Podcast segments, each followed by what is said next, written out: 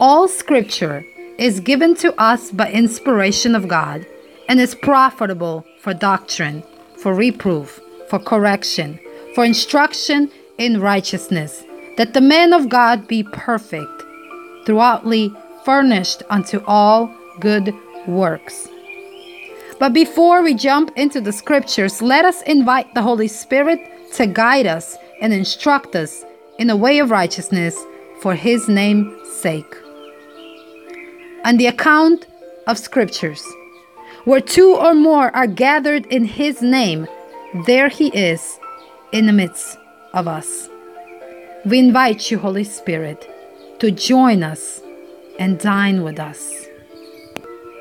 Teach us, train us, correct us. Anoint my lips to speak.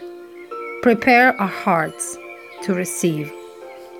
Open our eyes to see, ears to hear, insight to understand, and wisdom to discern the difference. Holy Spirit, ignite hearts to thirst for your knowledge, hunger for your righteousness, strive after your purity, and to pursue your holiness. In the name of Jesus, I pray. Amen.